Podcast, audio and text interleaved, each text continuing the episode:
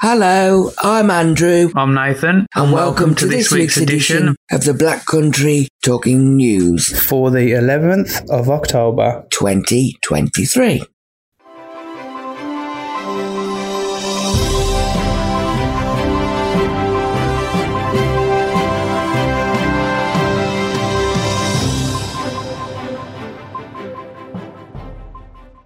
Hello, and welcome to the Black Country Talking News, brought to you by the sight loss charity Beacon. We're pleased to confirm that the Talking News is now available via Alexa. Once you've enabled the Talking Newspapers skill, all you need to do is play Talking Newspapers and ask for the Black Country Talking News. Our talking news service is also available via the free Wireless for the Blind app. It can be found on the Beacon Centre website www.beaconvision.org forward slash talking dash news. As a podcast via services such as Apple or Spotify or as a free CD. Simply contact Beacon Centre on 01902 880 111. We hope you enjoy this week's edition.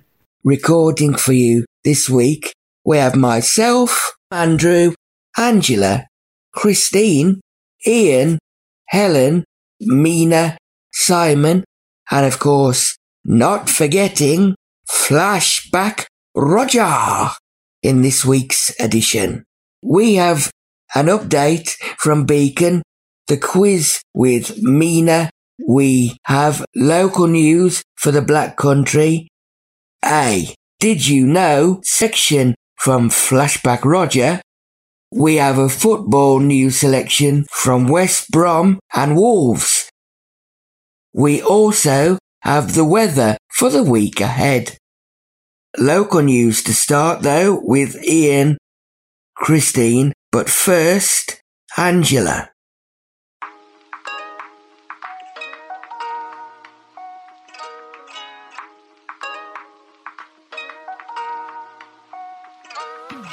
A city charity and food bank has started an innovative scheme to help people struggling with getting food.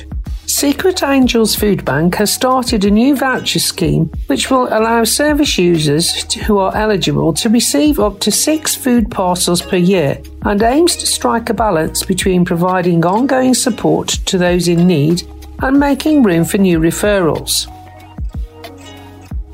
The food bank, which is based at the Park Village Education Centre in the Park Village area of Wolverhampton, said it had started the scheme after a surge in demand and shortage of donations following the COVID 19 pandemic and the ensuing cost of living crisis. The scheme works by having eligible individuals undergo an assessment to determine their need for food assistance which helps Secret Angels to work out who requires the most support and ensure they receive it, with those eligible being placed on a voucher database for food parcels which are valid for up to two months. The six food parcels provided per year will help ensure that service users receive essential supplies throughout the year and will work to include a variety of nutritious items in the parcels to promote well rounded diets. A spokeswoman for Secret Angels said, Food banks have long been seen as a short term solution to address immediate hunger and food insecurity. However, recent developments and evolving perspectives suggest that food banks are playing an increasingly vital role in addressing the persistent issue of food poverty and have become a long term solution. Secret Angels Food Bank's new voucher scheme represents a crucial step in adapting to the changing landscape of food insecurity. By addressing soaring demand while ensuring sustainability, this innovative approach promises to make a lasting impact on the lives of those it serves. It not only provides immediate relief, but also encourages community involvement, making it a beacon of hope for our community during challenging times. Keith Berridge, Food Bank Coordinator, said, As the coordinator of this vital programme, my passion lies in bridging the gap between need and nourishment.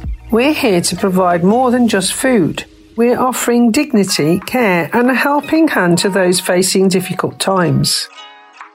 Alvina Ali, founder and volunteer, said, in times of adversity, Secret Angels remains committed to our mission of feeding hope. This change helps us accommodate more people in need while providing ongoing support to our service users. Their well-being is our priority.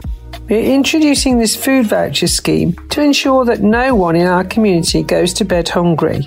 Together, we'll continue to make a difference one meal at a time. To find out more about Secret Angels voucher scheme, email info at secretangels.org.uk.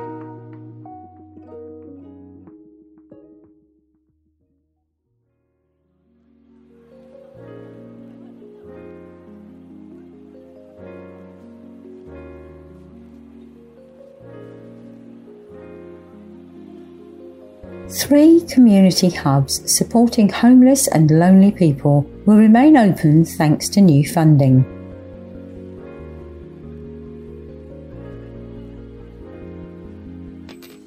Users of the Let's Chat hub at West Bromwich bus station had feared the worst after funding from Transport for West Midlands, TFWM, came to an end but West Midlands Combined Authority, WMCA, said the centre, along with those in Coventry and Walsall, would stay open until at least March 2024. The bus station hubs have been credited with supporting people's mental health. West Bromwich staff said last month that since launching under a pilot scheme in February, the project had found more than 10 homeless people a place to live WMCA said it had committed further funds from its TFWM budget, plus its Health and Communities programme, to sustain the hubs over the coming months. A longer term fund, it added, had also been identified and a bid would be prepared by providers to further secure the hub's future. Councillor Izzi Seccombe, WMCA's portfolio lead for wellbeing, and the leader of Warwickshire County Council, said the hubs had been a huge success. She said, these community hubs have played a positive role in supporting people's mental health and well-being, and we look forward to them continuing to be a vibrant part of our bus stations. Kevin Muldowney, who has used the Let's Chat hub at Walsall bus station, said, This is an essential service for people in the Walsall area it has helped a lot of people with their problems, and I have found it really useful to be able to sit and talk with like minded people. Dudley Bus Station is set to be redeveloped as a new metro interchange, meaning the Let's Chat hub there has closed. Meanwhile, the hub at Bilston will continue to be available on Mondays only.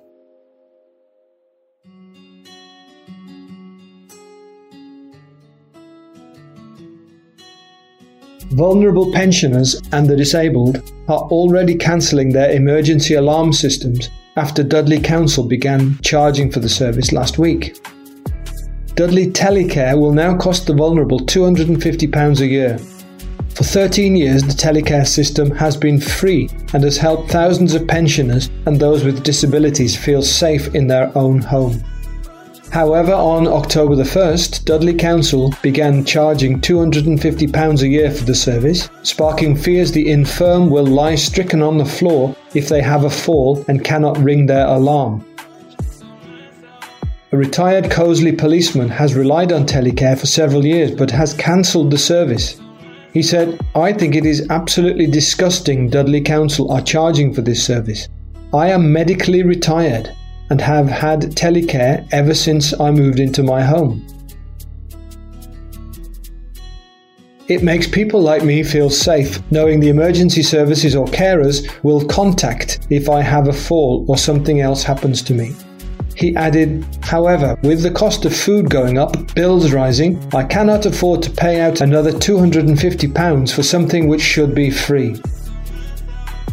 The retired policeman believes telecare users in Dudley need to take a stand to stop councils across the country charging for the service. He said, My friends have also decided to cancel the service. If enough of us cancel, then there is no way the council can say they have not put people in danger. If Dudley Council can say everything went well with introducing charges, then every other council will follow suit and charge the most vulnerable for a lifeline service. A Sedgley pensioner aged 77, who did not want to be named, said, I will be cancelling telecare, but I am worried they will try and take it out of my pension without asking me. I don't think it is right to play around with the peace of mind of pensioners. We have enough to worry about. Currently, 3,800 people rely on the telecare service, which employs trained staff to deal with emergencies at its call centre, which operates 24 hours a day, 365 days a year. Ken Smith, who spent years campaigning for pensioners' rights at the West Midlands Pensioners Convention, was disgusted with the move. He said, I cannot believe this news, just when you think these people cannot get any lower. This is the most vulnerable people who have physical problems and have little peace of mind knowing if there is a problem, the emergency service or loved ones will not be far away. He added, This telecare system has been free for years, so everyone is relying on it. And we know you cannot put a price on peace of mind. But when these people smell money, that's what they do. They charge £250 a year.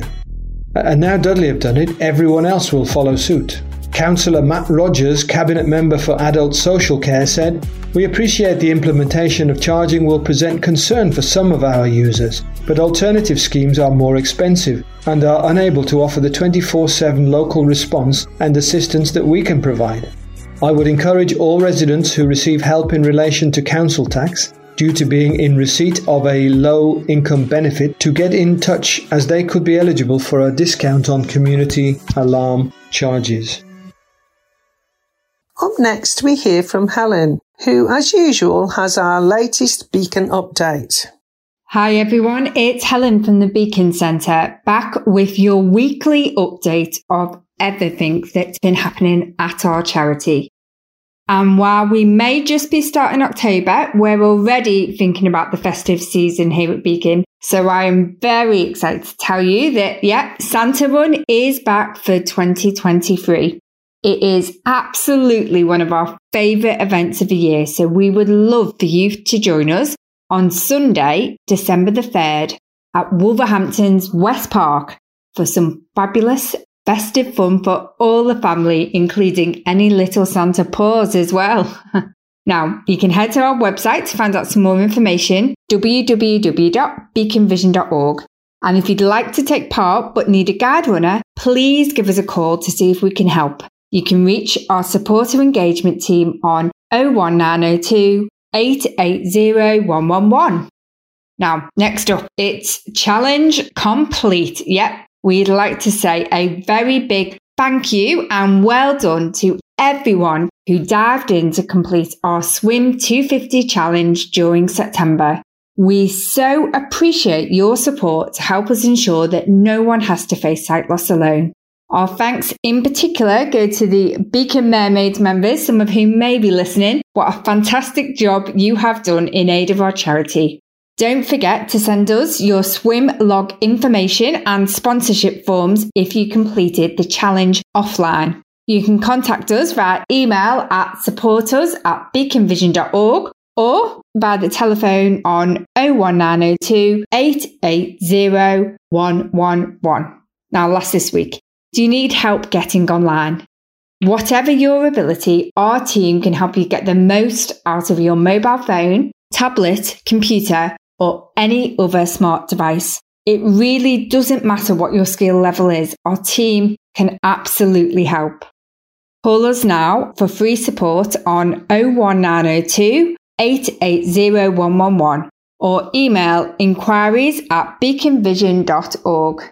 That's it for this week. I'll be back again soon. Bye bye. Thanks for that update, Helen. Next up, we have another block of local news.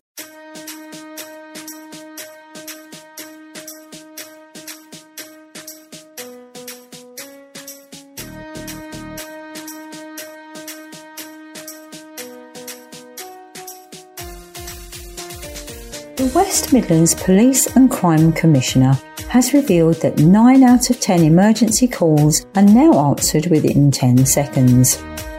West Midlands Police have said that the new response time marks a huge improvement in the service after the force ranked the lowest in the country for answering emergency calls last year. The Force now sits in second place in the National League tables for answering times on emergency calls, where last year they ranked lowest in the country. West Midlands Police and Crime Commissioner Simon Foster said building trust and confidence in the force was one of the top priorities and welcomed the upturn in performance. If people do not have trust and confidence in policing, it will not be possible to deliver an effective and efficient police service, said Mr Foster. For far too long and far too often, despite the hard work of police officers and staff, West Midlands Police was not complying with either its own Citizens Charter or the required service level agreements in relation to the service provided by force contact and, in particular, the answering of 999 and 101 calls. However, as a consequence of the Force Contact Optimisation Project, investment and innovation, hard work on the part of officers and staff, and the oversight and scrutiny that I have been providing, there has been a significant improvement in performance. Since April 2023, West Midlands Police has also met the required national standard with average answering rates falling between 4 and 8 seconds, while only 0.1% of 999 calls are abandoned. Answering times on 101 calls have also seen an improvement, improving from an average of 10 minutes to 90 seconds between March 2023 and July 2023.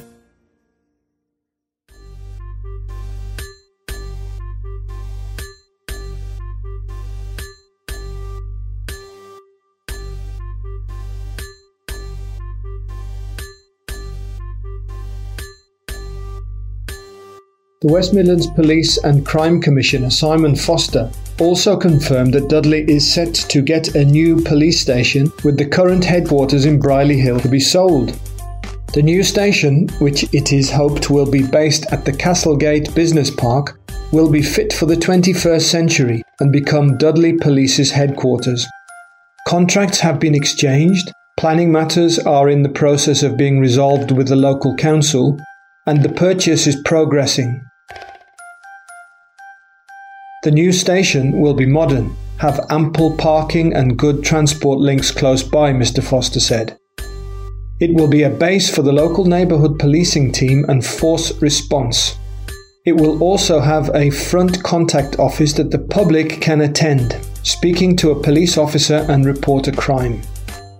The current police HQ in Brierley Hill will be sold However, the local neighbourhood policing team will be relocated locally within the town to ensure the team remains within the community it serves. West Midlands Police are actively looking for a new police base in Brierley Hill. Mr. Foster said, I am delighted to announce that Dudley is set to get a brand new police station. I have been working hard to deliver on my pledge that Dudley will have its own police station since I was elected in 2021. I am committed to rebuilding community policing to keep people, families, businesses, and the local community safe and secure.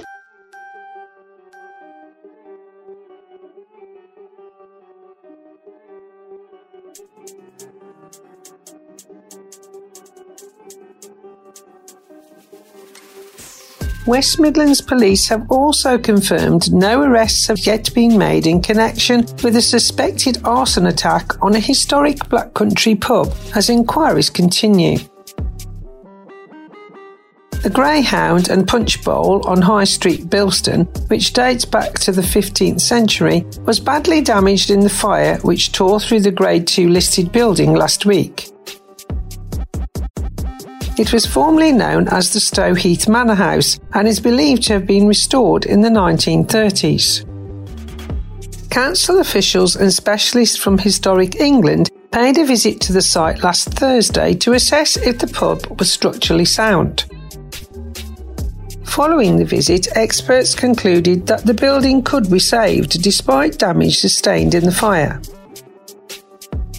A spokesman for Historic England said, Our specialist staff were able to visit the Grade 2 listed Greyhound and Punchbowl yesterday to help assess the impacts of the fire.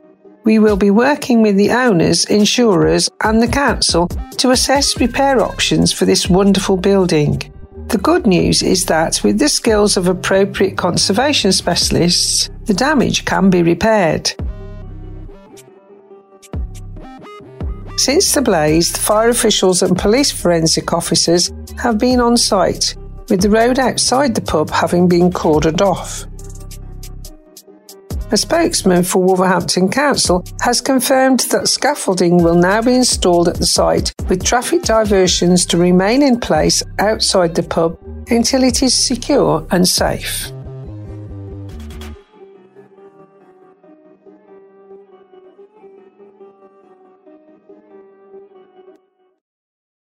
Now it's time to test your knowledge as we have the quiz questions for this edition brought to us by Mina.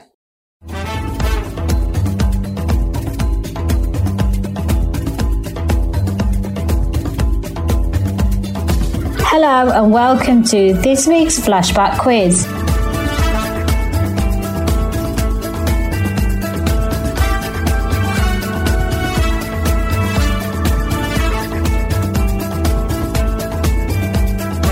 All the answers you need can be found later in Flashback Rogers Did You Know feature. But for now, these are your questions.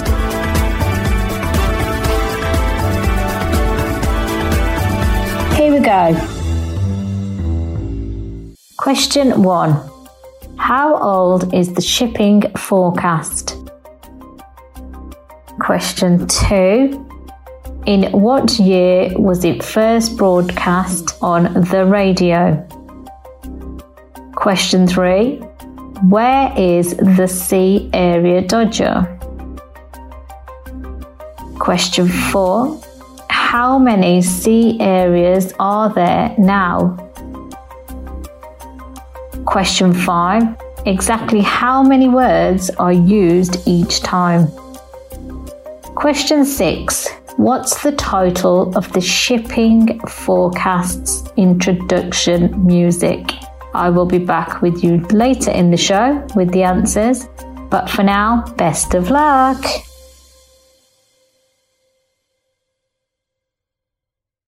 Cheers for those questions, Mina. Hmm, I'll get my mind working on them.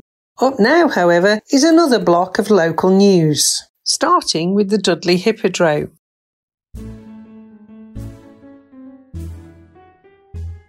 Concerned the variety show was running over time, Maurice Kennedy ordered that a young stand up comics act should be cut to just five minutes.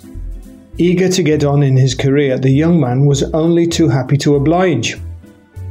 You just give me a signal by stamping on the stage, and I'll go into my closing routine, he replied. His name? Bruce Forsyth.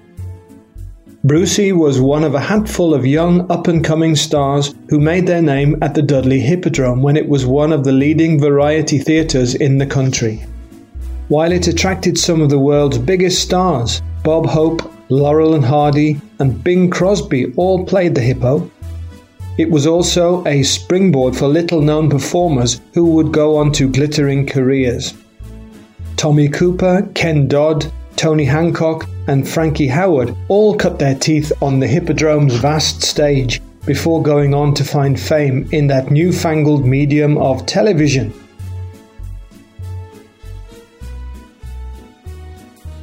The Dudley Hippodrome is no more. The bulldozers have demolished what was the West Midlands' largest theatre. But while the building makes way for a new university campus, its legacy will live on.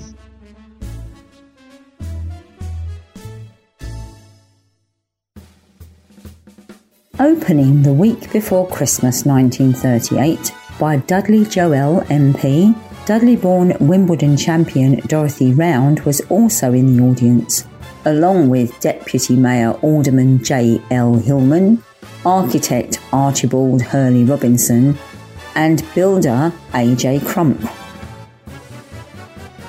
Also, there was a young man called John Bullis who recalled Despite the fact that it was a bitterly cold night, the house was packed to capacity. Those fortunate enough to obtain a ticket for this momentous occasion will always treasure the memory.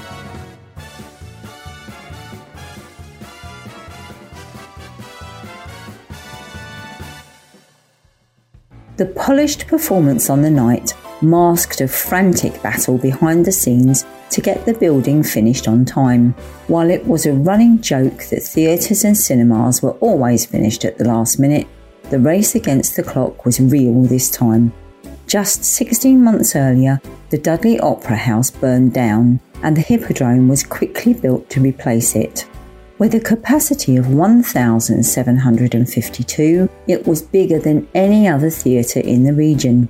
A brave move when theatres faced growing competition from cinema. The outbreak of war nine months later didn't help, but once properly up and running, there was no stopping the hippo.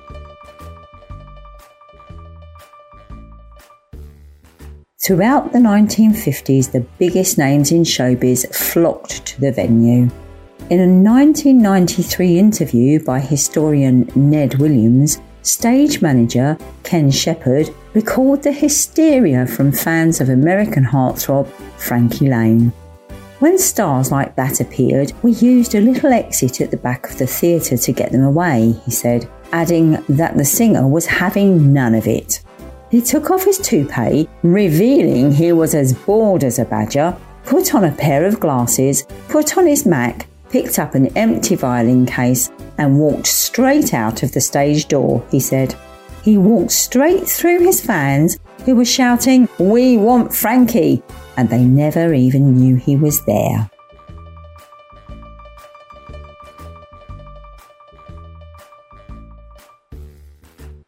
Dudley Hippodrome in its heyday with Bruce Forsyth, Roy Castle, Ben Warriss, and Ken Dodd. Around 1940, Ken remembered Tommy Cooper being every bit as chaotic off the stage as on getting his car stuck in the archway to Dudley Castle on his way to the post pantomime ball.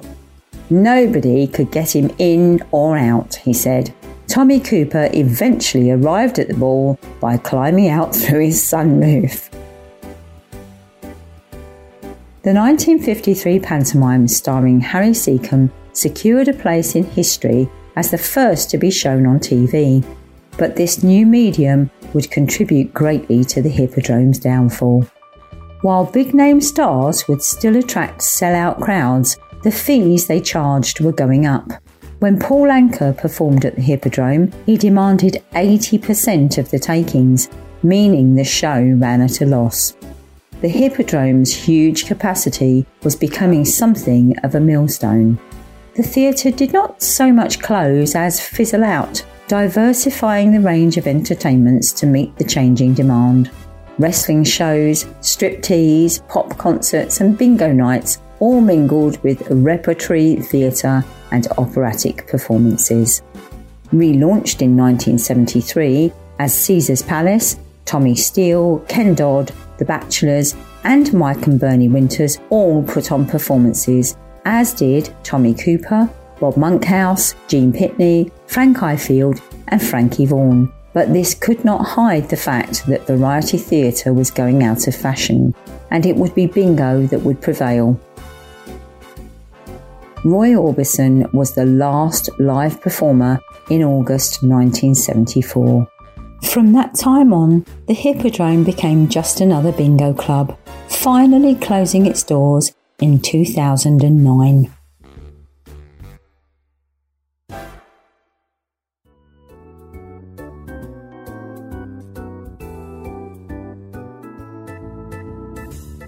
An art centre is offering theatregoers the chance to pay what they can in a bid to make performances accessible to all. Newhampton Art Centre, NAC, said its initiative allowed audiences to choose a ticket price that suited them. There are three tiers at £3, £6, and £10. but visitors to the Wolverhampton venue can also pay sums of their choice. Newhampton Arts Centre CEO Trevelyan Wright said the plan meant people could enjoy great theatre without worrying about cost. Shows at the Arts Centre begin on the 31st of October with Thumbelina and then Model Village on the 1st of November. Mr. Wright said the scheme was being supported by Black Country Touring, BCT. You can always donate to BCT and NAC after the shows, but we welcome all to pay what they feel they can afford and take a chance on live theatre, he said.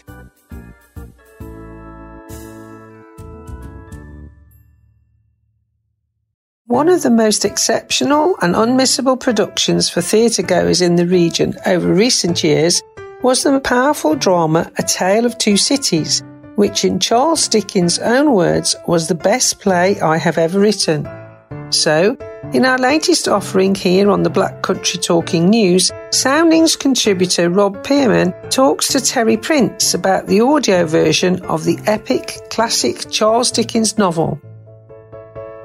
Extracts are provided with permission of Calibre Audio.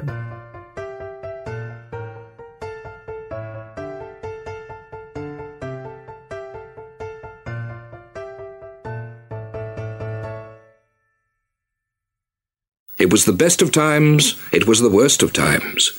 It was the age of wisdom, it was the age of foolishness. It was the epoch of belief, it was the epoch of incredulity. It was the season of light, it was the season of darkness. It was the spring of hope, it was the winter of despair. We had everything before us, we had nothing before us. We were all going direct to heaven, we were all going direct the other way.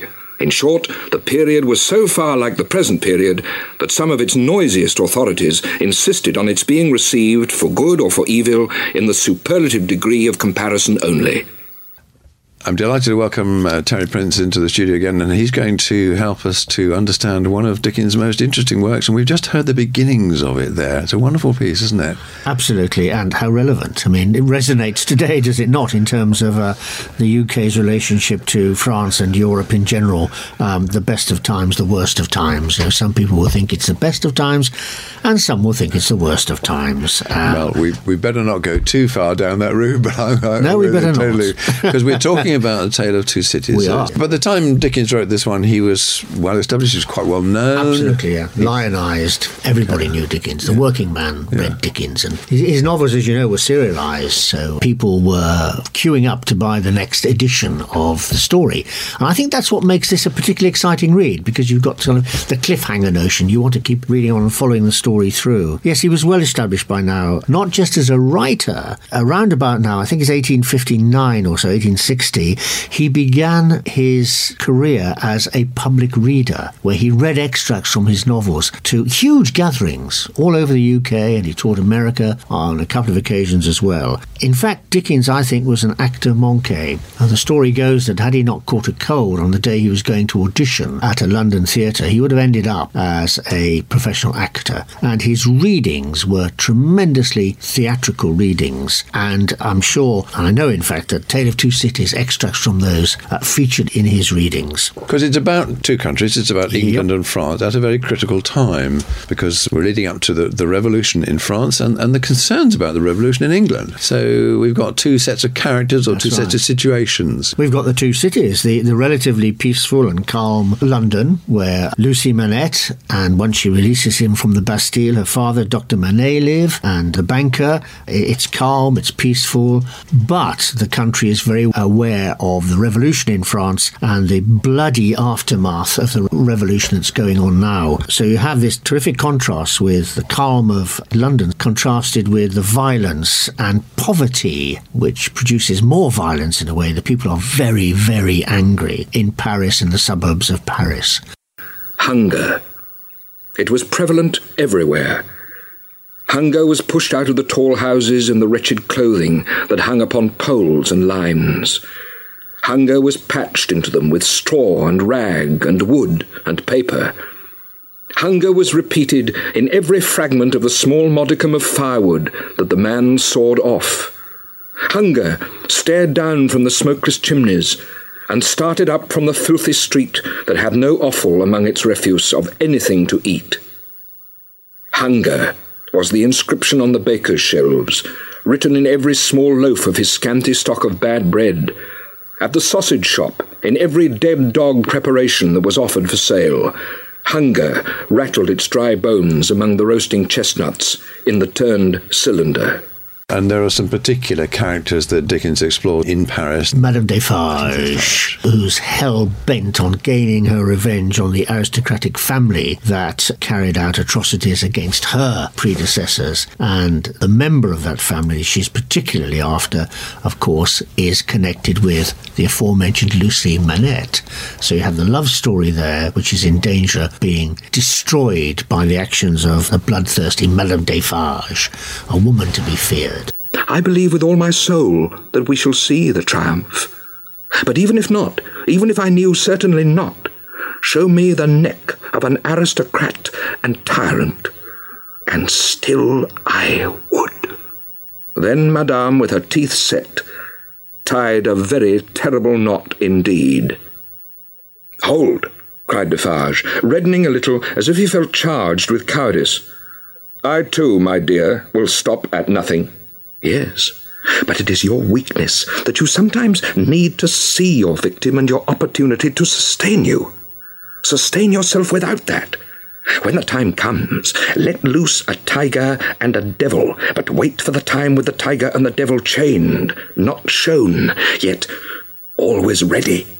I mentioned Madame Defarge. She's contrasted with Miss Pross, who is Lucy's confidant, etc. A terrifically powerful English lady. Think Margaret Rutherford. A nice comic relief as well, which is needed throughout the book. So you have the clash of the, these two women as one kind of storyline in the book. Mrs. Pross is one of the characters, the typically Dickensian character in many ways, but there are others as well, and there's one that struck me Jerry, Jerry Cruncher. Mr. Cruncher reposed under a patchwork counterpane like a harlequin at home. At first he slept heavily, but by degrees began to roll and surge in bed until he rose above the surface with his spiky hair looking as if it must tear the sheets to ribbons, at which juncture he exclaimed in a voice of dire exasperation, Bust me, if she ain't at it again! A woman of orderly and industrious appearance rose from her knees in a corner with sufficient haste and trepidation to show that she was the person referred to. What? said Mr. Cruncher, looking out of bed for a boot. You're at it again, are you? After hailing the morn with this second salutation, he threw a boot at the woman as a third. It was a very muddy boot, Very robust English character of the kind that Dickens was familiar with drawing. So what Dickens is doing here is he's, he's set himself in, in a historical context, whi- which is not typical of many of the other Dickens books that we know so well. I mean, you think of Great Expectations, the, the political context is not really well declared. Uh, now, off the top of my head, I can't think of another one that no, this is, is. yeah, that's right. So I think I think this is quite different in that sense, and yet.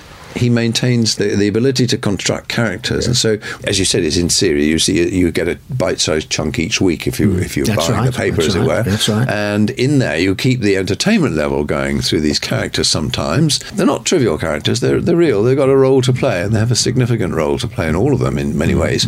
But it's also the cliff edge stuff and the characterization, Mm-hmm. Yeah, yeah. and that makes it very entertaining. Uh, absolutely. His characters, I mean, even people who haven't read Dickens know of Dickensian characters. They know of Scrooge. They Yes. know of Oliver Mr. Twist. Squeers. They, they know Wackford Squeers because they are so colourful. They're, they're often accused of being larger than life with no kind of psychological depth. And I think there may well be some credence in that, but does it really matter in terms of the overall kind of shape of the story that he's telling? If you want psychological depth, you probably don't go to Dickens. But if you want well drawn characters and a strong narrative, then you probably do go to Dickens. Dickens is very difficult to read because it's quite dense, uh, and there are often Okay, whole yeah. sections Yeah. that you think, crikey, I wish you'd get to the end of this and get back to the story. But of course, what he's doing is giving the colour and the context, and that's why listening to it is quite fun because it takes you along with it. So you have the voice of the narrator to give you that extra access. It's a narrator's joy, I think, to read a Dickens novel because you've got so many different characters to play with.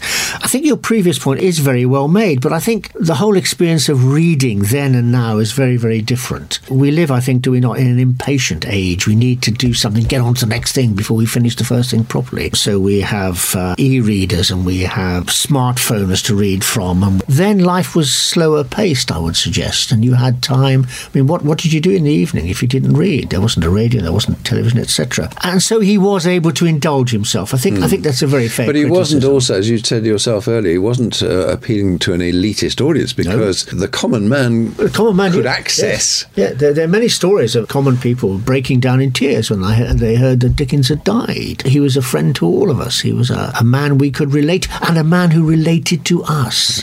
Because he used to go on these midnight walks. He'd walk London, the streets of London, and because he had this actor's ability, had this actor's ear, he could put people on the page through their language alone. I mean, he's a master at doing this. Okay, so you don't get the psychological depth, perhaps, but you do get this string of colourful characters. So Because Dickens knew his London very well, he'd had a pretty tough upbringing, hadn't he? I mean, he'd been in Very much so, yes. His, his Yeah. father's Yeah. loss of money, he'd been in the debtors' prison. Well, he His father ended up in the Marshalsea, and in uh, one of his novels, uh, Little Dorrit, uh, explores the Marshalsea there. But the worst experience he had, which he writes about um, on many occasions, is when he was sent to a blacking factory to work on the edge of the Thames in a blacking factory, and he thought he deserved far better than this.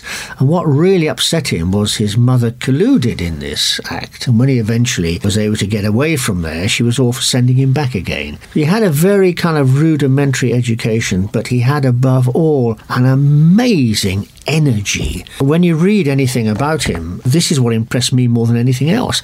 The man was just a human dynamo. He never kind of stopped. I mean, he edited these monthly magazines. Before that, he was a journalist, churning stuff out. He was a, a law reporter, and then he became a novelist with his breakthrough novel, Pickwick Papers. And from then on, there was no looking back. It wasn't a wasted minute in his life. He was a man of tremendous energy. A man also who was the epitome of the, the English family man, the English hearth, and all that kind of thing with the Christmas stories and what have you. Absolutely vile in his treatment of his wife. Let's go back to the Tale of Two Cities because that's where we came into this. Although Yes. the whole point is that there's so much in Dickens that anybody can explore and, and listening to it, if not reading.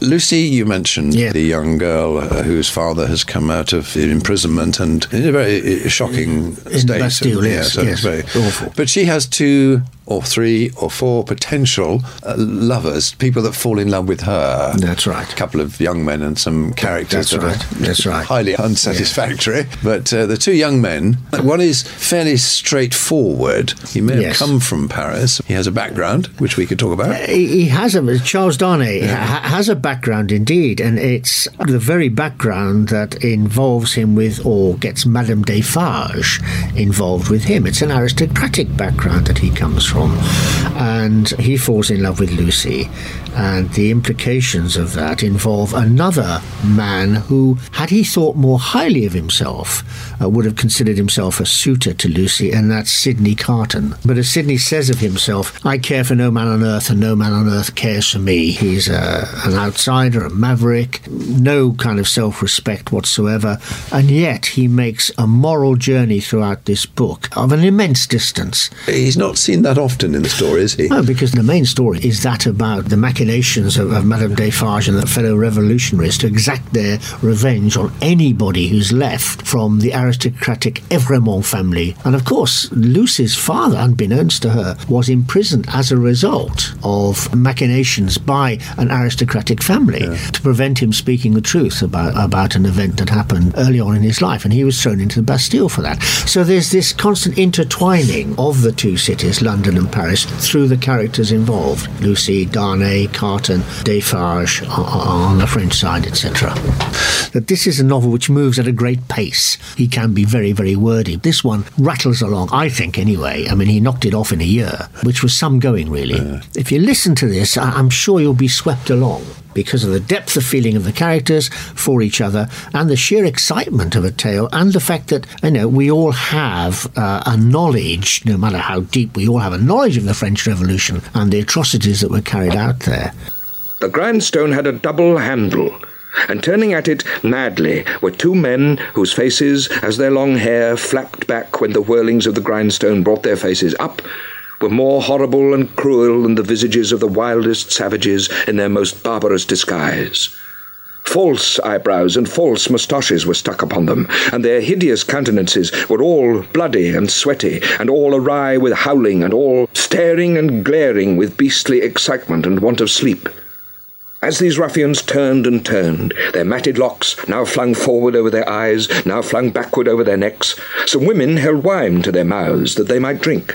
And what with dropping blood, and what with dropping wine, and what with the stream of sparks struck out of the stone, all their wicked atmosphere seemed gore and fire. The eye could not detect one creature in the group free from the smear of blood that keeps you riveted to the story. So don't be put off by the fact that, oh, it's Dickens and it might be long winded and go on forever. No, it rattles along. Revolutions are bloodthirsty, so there's, you know, once the, the, the revolution's begun, the, the number of killings and uh, attacks increases and so it becomes very, very dangerous. And that comes into the essence of the story yeah, itself, of course, because right. our characters right. find themselves in the middle of that. And I think probably they've said a lot about Dickens and why it's great to read this. And I think all we would say is give it a go. Give it a go. An exciting story, and I mean, without the guillotine, I still think resonates today.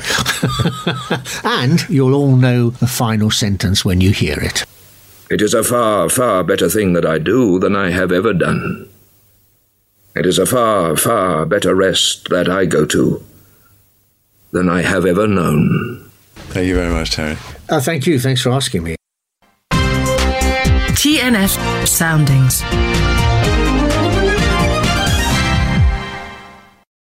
Up next, let's have another block of local news. Dog owners in Wolverhampton have been urged to follow a series of new rules set to be enforced this month. Wolverhampton Council has introduced the measures as part of an update to the city's existing Public Spaces Protection Order, PSPO, based on views from a 12 week public consultation carried out earlier this year. The order now requires anyone in control of a dog to carry a suitable means of removing their pet's feces and to provide their names and address when asked to do so by an authorised officer.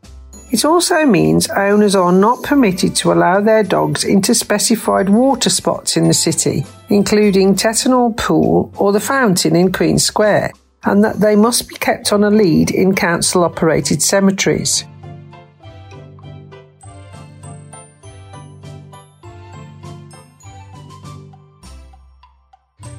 Councillor Craig Collingswood, Cabinet Member for Environment and Climate Change at Wolverhampton Council, said, Our previous PSPO was due to expire this autumn, so we carried out a public consultation earlier this year to gain residents' views on an updated version. The results showed a significant level of support for the continuation of existing measures as well as backing for the new ones.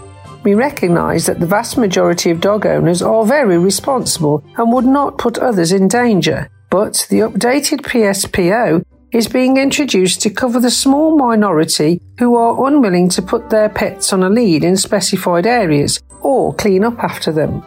We hope this will help reduce any potential stress and physical harm to people and other animals from dogs that are a nuisance or a danger. It will also help us preserve a clean and safe public environment.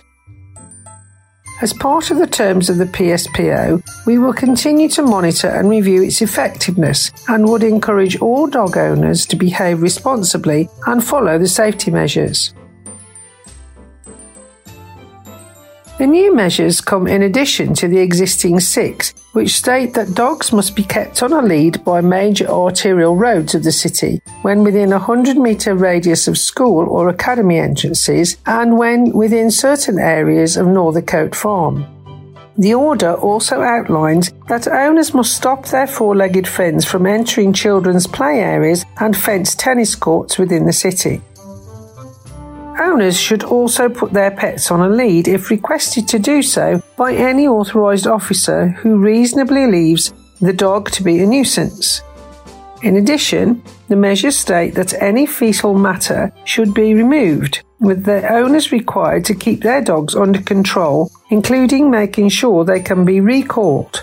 Do not run up to other dogs or cause a nuisance to other walkers, dogs, and their owners.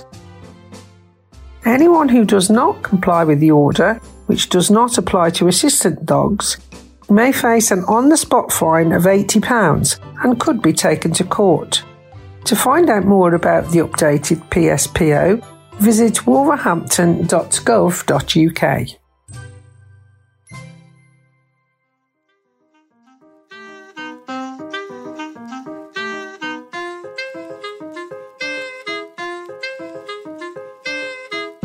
Eagle eyed birdwatchers are flocking to a Black Country park after a supposed colony of wild ring necked parakeets were filmed in a popular green space.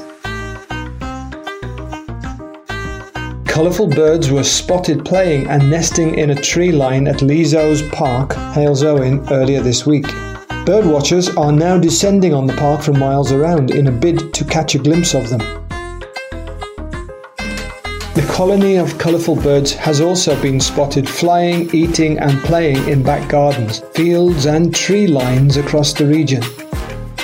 Earlier this year, talking about the increase in wild parakeet numbers, Jacob Williams, Senior Reserves Officer at Birmingham and Black Country Wildlife Trust, said Ring necked parakeets are not native to the UK, and although they are beautiful birds, they are also a powerful and competitive species.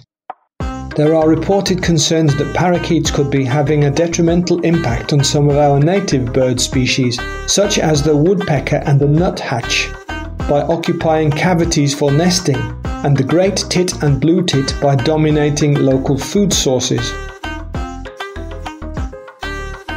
Researchers are currently studying the potential effect that the increase in parakeet populations may be having on our native wildlife. Their numbers are growing, I think. There are more sightings from what I remember when I was just starting out. But that's a good thing and a bad thing. They can be quite bad for the local wildlife when they settle in a location. Many eagle eyed birdwatchers race to see the colourful birds. However, some environmentalists say that the exotic avians can potentially have a devastating effect on the native ecosystem. Matt Kirby, the owner of Oak Ecology, an independent ecological surveyor, said, They love to nest in holes in wide, tall trees, similar to a lot of other tree dwelling animals. They can get territorial when they want. They are really opportunistic, so when the original owners are away from their hole, they will most likely move in. The ecologist said the birds can also get territorial over food sources, fighting with other species over feeding areas. Mr. Kirkby continued. These are lovely birds to see, but they can be invasive to the native species in the area. They do contend over food sources, which means that some less aggressive native birds will lose out. It takes around 40 to 50 days from hatching to fledgling, so a rough estimate is around two months from laying an egg to leaving a nest. That could mean that we see more over the next year. Thought to have been accidentally released from captivity in the 1970s, the birds have quickly spread to every region in the UK and have been one of the UK's most abundant naturalised parrots. Now then, anything is possible. Given the opportunity, as a tagged tuna was chased up the M5 by scientists after a tourist was believed to have accidentally taken it home.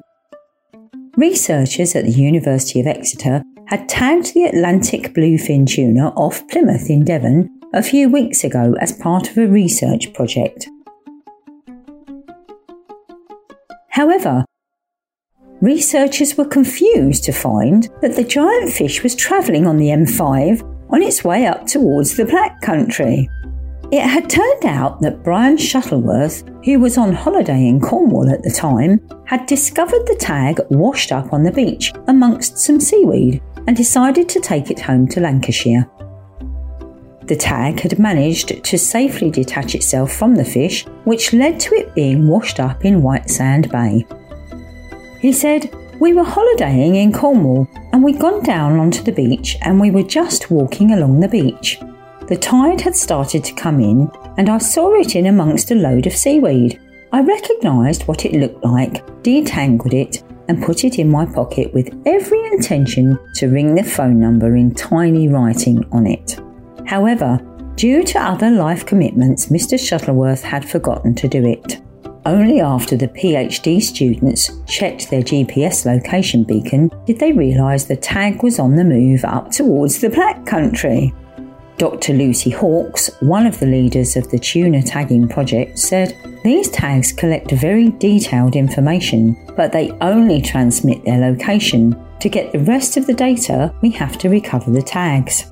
They are designed to fall off the tuna after about six days, and obviously, we can't control where the tuna go, so the tags can be hard to recover. We have deployed 20 to 30 tags over five years and recovered eight so far. The tags are incredibly useful for our work, so I wasn't ready to give up on this one. We assumed someone had picked the tag up off the beach and driven home from their holiday. The university team quickly launched an appeal to recover the tag and went to local radio stations, hoping a listener could have picked it up. Mr. Shuttleworth heard the end of the broadcast and called in to BBC Radio Lancashire to reveal he was the one to pick it up. The device has since been returned to Plymouth via mail, with researchers tracking its journey home the whole way. It's debatable, but you could say that this was an efficient ending. Tune in next week for even more sophisticated tales.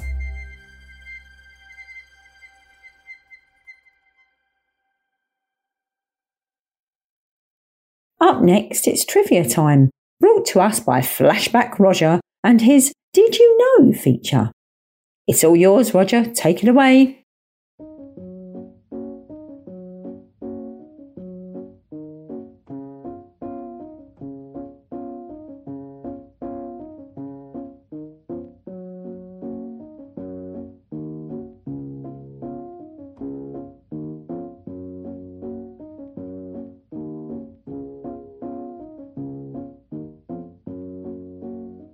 Again, everyone. I hope that you're all as well as you can be again this week. Today, I've chosen to tell you about a long-time favourite of mine, and that is listening to the shipping forecast on the radio. So here goes. Now then, did you know that? The shipping forecast began life exactly 156 years ago on the 24th of August 1867 and was originally a series of telegraph messages sent to harbour towns to warn them of impending storms, and it was pioneered by Admiral Robert Fitzroy following a catastrophic storm in 1859 that killed 800 mariners off the coast of Wales. Fitzroy captained HMS Beagle, which carried Charles Darwin on his explorations. The shipping forecast started up on radio in 1924 when the Air Ministry started broadcasting its weather shipping program using 13 maritime zones twice daily on what was then the Home Service. There are now 31 zones, which are given out in strict order, beginning at Viking in the northeast bordering Norway and proceeding in a clockwise direction around the British Isles. One sea area called Dogger in the North Sea gets its name from the Dutch word for sailing vessel.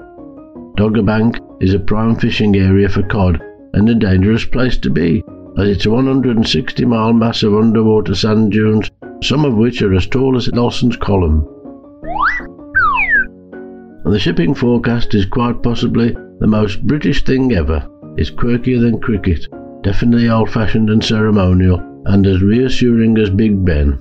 Produced by the UK's Met Office, it's broadcast four times a day on BBC Radio 4 listing the weather conditions in 31 sea areas surrounding the British Isles. The shipping forecast is read out at 5:20 a.m., 11:01 p.m., 5:54 p.m., and 0048 a.m. Each bulletin begins with exactly the same opening lines and follows the same structure. The whole thing never exceeds 370 words. The last broadcast of the day, just before 1am, is preceded by hearing Sailing By, an orchestral piece by Ronald Binge. This repetitive waltz helps sailors find the right frequency. And Thousand use the day's last forecast as a lullaby. Adding to its hypnotic soporific effect is the fact that it's read out at a deliberately slow pace to allow seafarers to make notes. The strange place names and the weird jargon give the shipping forecast its magical shine, and perhaps they give the thousands tucked away safe in their beds pause to think about those at sea at that very moment in the dark, listening to the same bulletin. Well, I have to say that I love listening to the shipping forecast, and I often hear the last one of the day. But it is soothing, and I rarely hear it to the end, and I've often nodded off before it leaves the Irish Sea. I hope, though, that this week's offering hasn't sent you to sleep. In road up I'm off. I think I'm going to make me a nice mug of Ovaltine today and have me an early night. So till next week then, I'll say bye for now. Ta-ra a bit. Ta-ra. Up now we have to hear what the weather has in store for us. Brought to us, come rain or shine, by our own sunny Mina. The weather for this week ahead is forecast to return to something much more seasonal and unsettled with some sunny intervals but plenty of showers. UV levels are expected to fluctuate between low and medium as we go through the week. The sunrise and sunset times are 7:35 a.m. for the sunrise and 6:10 p.m. for the sunset. Friday, 13th of October is forecast to be wet and breezy with plenty of rain. Temperatures are expected to still feel a little humid and muggy at 17 degrees. Moving on, and another spell of unbroken sunshine looks to hit the region for the weekend. With a gentle breeze, temperatures will feel cooler than last weekend, but still pleasant at 14 degrees on both Saturday and Sunday. On to next week, where a spell of unsettled weather will dominate once again, with plenty of sharp showers to look out for. It is forecast for the dry weather to remain in the region on Monday, 16th of October. With sunny intervals and a gentle breeze, temperatures should continue to hold up well at 13 degrees. A spell of wet weather is set to move in to the region on Tuesday, 17th of October, right through to Thursday, 19th of October. The showers are forecast to be persistent throughout the week, but there's a chance of some brief sunny intervals breaking through at times, with Wednesday looking like it has a chance of remaining dry. Temperatures will continue to feel mild, for this time of year at 15 degrees. So that's another dose of sunshine and showers for the week. As always, enjoy the weather. Cheers for that weather update, Mina. Now it's time to find out how our local football teams have been getting on.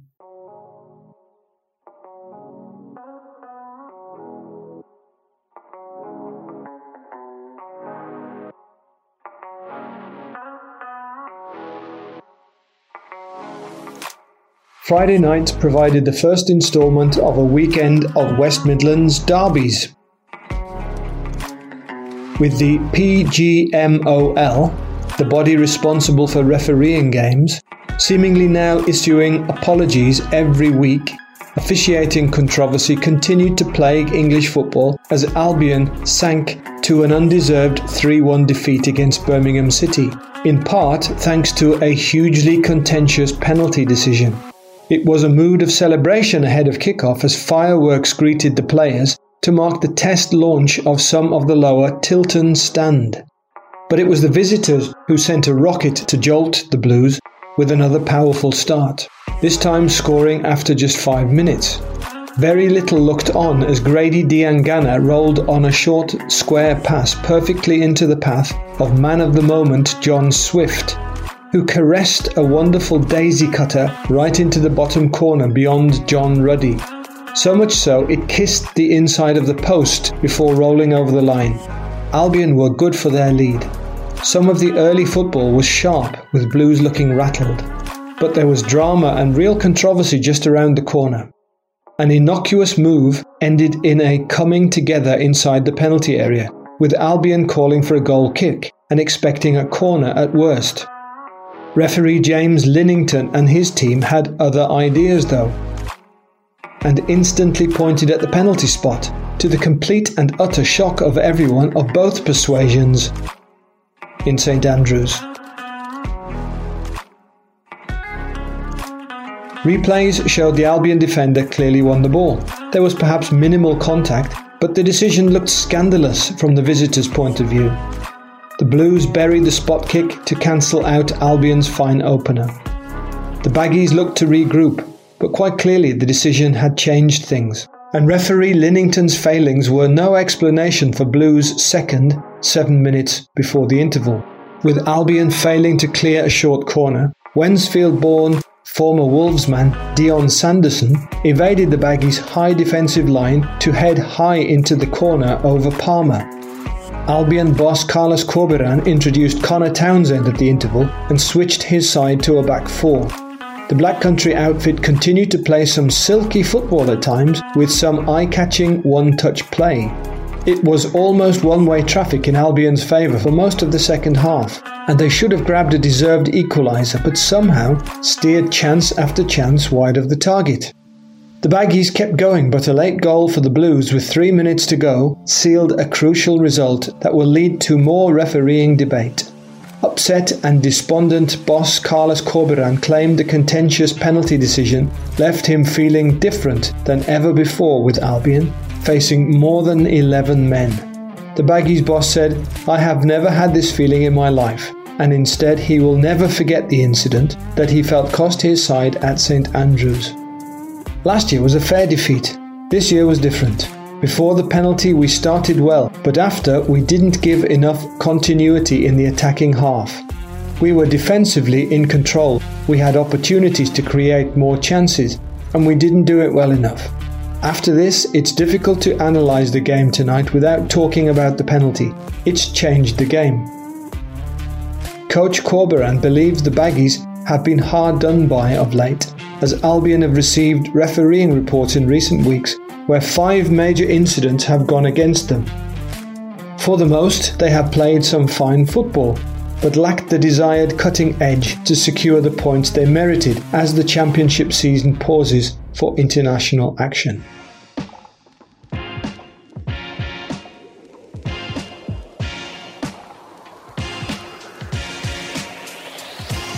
Our second instalment of West Midlands Derby was played out on Sunday afternoon, where Wolves and Villa shared local bragging rights with a feisty 1 1 draw at Molineux.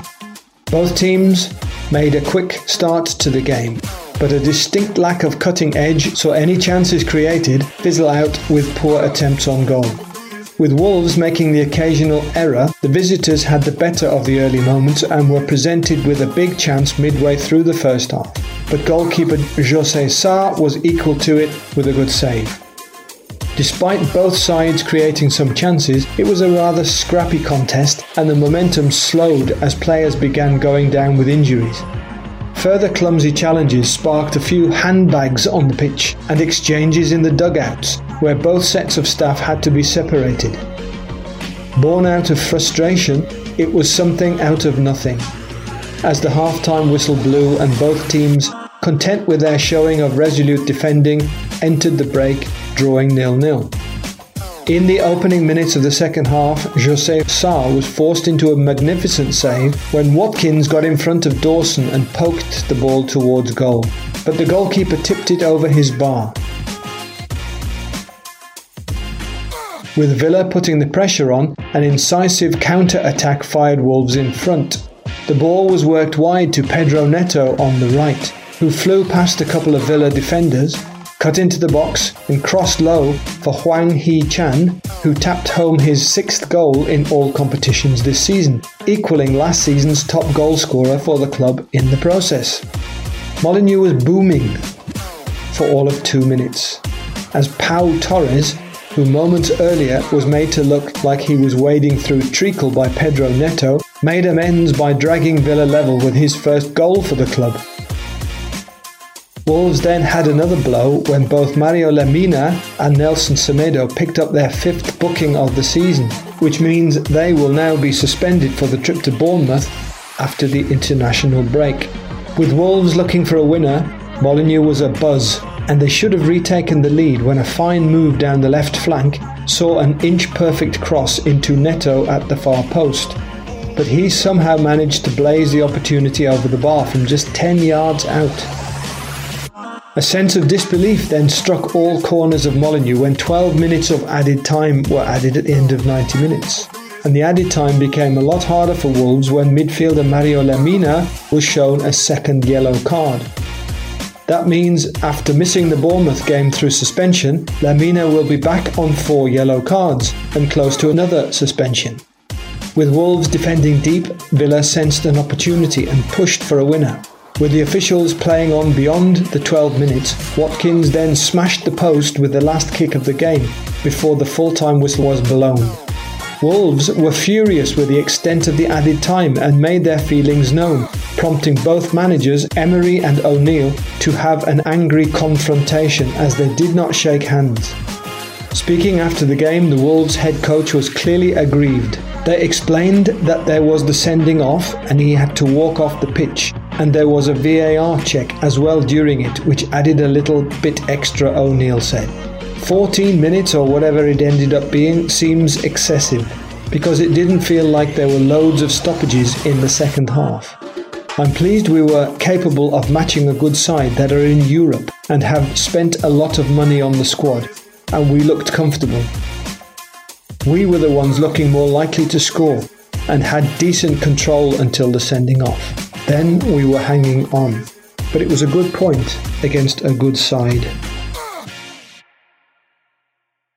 Now, here come the quiz answers, and they're brought to us by Mina.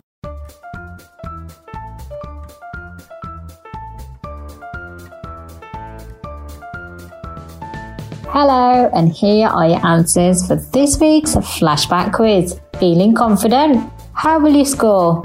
Let's see. Question 1. How old is the shipping forecast? And the answer 156 years old. Question 2. In what year was it first broadcast on the radio? Answer is 1924. Question 3. Where is the sea area Dogger? And the answer it's in the North Sea. Question 4. How many sea areas are there now? And the answer there are 31. Question 5. Exactly how many words are used each time? And the answer there are 370. And finally, question six What's the title of the shipping forecast introduction music? And the answer it's called Sailing By by Ronald Binge. Did you get them all right? If not, not to worry, as I will be back next week to test you all once again. Bye for now.